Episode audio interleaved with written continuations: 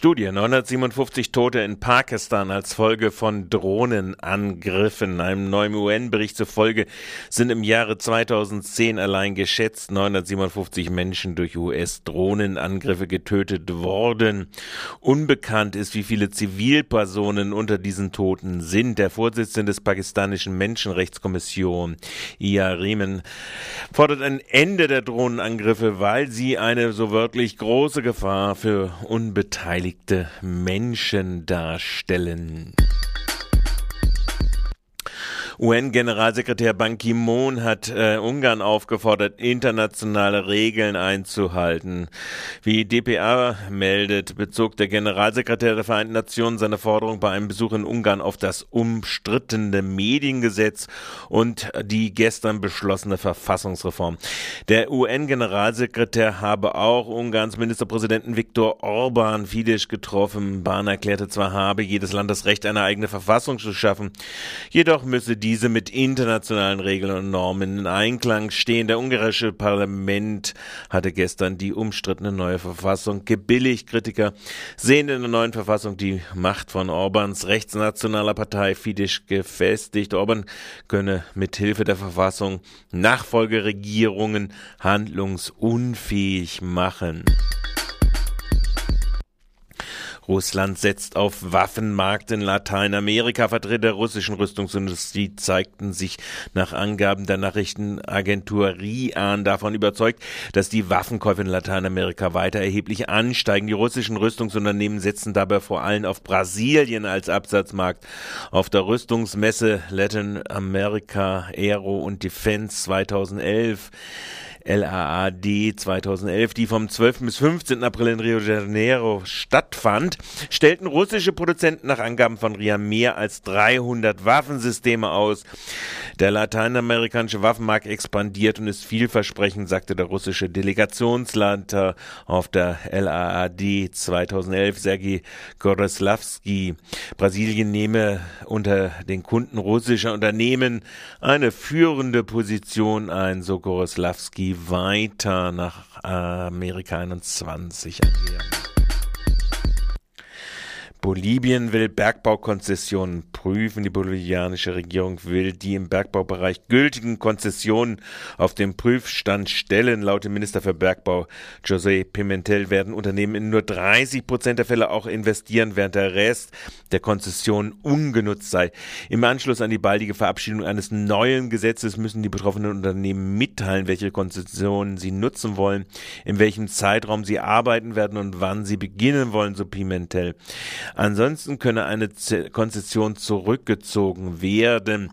Da die im Rahmen der Privatisierungsprozesse der 80er Jahre beschlossene Minengesetzgebung niemals von einem Parlament verabschiedet worden sei, werde sie als nicht gültig erachtet, so der Minister. Laut offiziellen Daten bestehen derzeit rund 6000 Konzessionen, weniger als 2000 davon würden derzeit genutzt.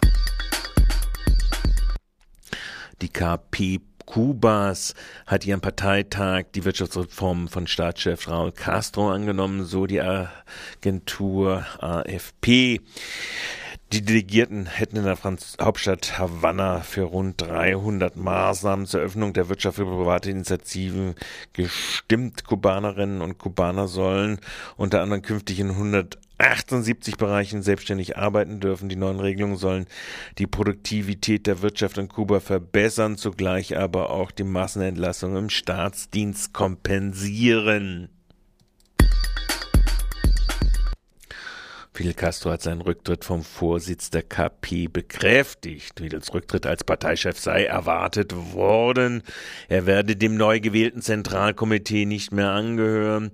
Fidel hatte den Posten des ersten Sekretärs und Parteichefs seit der Gründung der KP im Jahre 65 inne. Als wahrscheinlicher Nachfolger soll sein Bruder Raul gelten. Raul hatte bereits 2006 im Juli die Staatsführung von seinem älteren Bruder übernommen, nachdem dieser erkrankt war. In Syrien haben Sicherheitskräfte auf Demonstrierende geschossen. Wie der arabische Nachrichtengender Al Jazeera berichtet, soll es dabei Verletzte gegeben haben. Die Sicherheitskräfte hätten auch Tränengas eingesetzt. Einige muslimische Geistliche seien von der Geheimpolizei gewarnt worden, dass auf jede Sitzblockade scharf geschossen werde. Gestern Abend halten sich Zehntausende zu einer Sitzblockade in der Stadt Homs versammelt, um gegen das Regime von Präsident al-Assad zu protestieren. Der Korrespondent des Senders in der Hauptstadt Damaskus sagte, die Sicherheitskräfte hätten die Stadt abgeriegelt. Unbekannte haben in Nauen einen Gedenkstand für die Opfer der KZ der Nazis schwer beschädigt. Wie die junge Welt in ihrer Online-Ausgabe berichtete, hätten die Täter eine vier Meter lange gusseiserne Tafel aus der Verankerung gerissen. Dabei sei die Tafel zerbrochen. Ob Neonazis hinter der Tat stecken, sei jedoch noch unklar. Laut Auskunft eines Polizeisprechers ermittle der Staatsschutz. Wo ist der Rest der Nachtzahlung für Schulen in Höhe von 77.000 Euro? Es war während der zweiten Lesung des Doppelhaushaltes 2011-2012 nur eine Randnotiz. Stadträtin Stein von der Grünen Alternative Freiburg fragte nach, wie es zu den Nachzahlungen von Landesmitteln zu Sachkostenzuschüssen an Grundschulen und Schulen für geistig Behinderte in Freiburg komme, über die nicht unbeträchtliche Summe von immerhin einer Dreiviertelmillion Euro. Und ob dieses Geld denn auch an die Schulen gelangt. Die Stadt hat sich verrechnet gehabt und zugleich wurde aber festgehalten, dass das Geld den Schulen auch wirklich zugewiesen werde, so am Mittwoch vergangener Woche im Hauptausschuss des Gemeinderates. Allerdings hat jetzt die Stadträtin Stein nach der Sitzung des äh, Verwaltungsanlagen noch einmal nachgerechnet.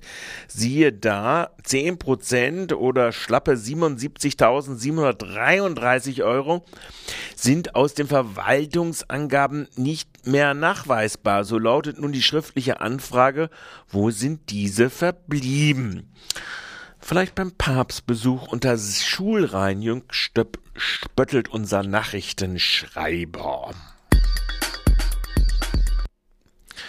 Stadt sieht bei Mietobergrenzen noch keine generelle Rüge der Verwaltungspraxis.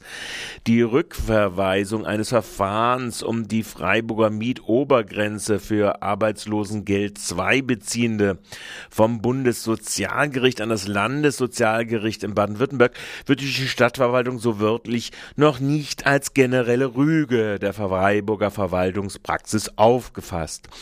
In einer Terminnotiz zur zur mündlichen Verhandlung am Mittwoch, den 13.04.2010 und in einer Pressemitteilung hat das Bundessozialgericht festgestellt, dass die Vorinstanzen nicht geprüft hätten, ob in Freiburg tatsächlich Wohnungen ermietbar wären, zu der von Verwaltung und Gemeinderäten festgelegten Mietobergrenzen, die die Verwaltung als angemessene Unterkunftskosten nach SGB II erklärt hatte. Praktische Folge für viele von Arbeitslosengeld II angewiesene Menschen ist aktuell, dass sie dann bei Überschreiten der Mietobergrenze gezwungen sind, höhere Mieten aus dem ohnehin kärglichen Regelsatz zu bezahlen. Wie die städtische Pressesprecherin Edith Lammersdorf gegenüber RDL erklärte, werde die Stadt die schriftlichen Urteilsgründe genau prüfen. Für Konsequenzen sei es jedoch aber noch zu früh, zumal das Landessozialgericht ja noch die Tatsachenprüfung vornehmen müsse.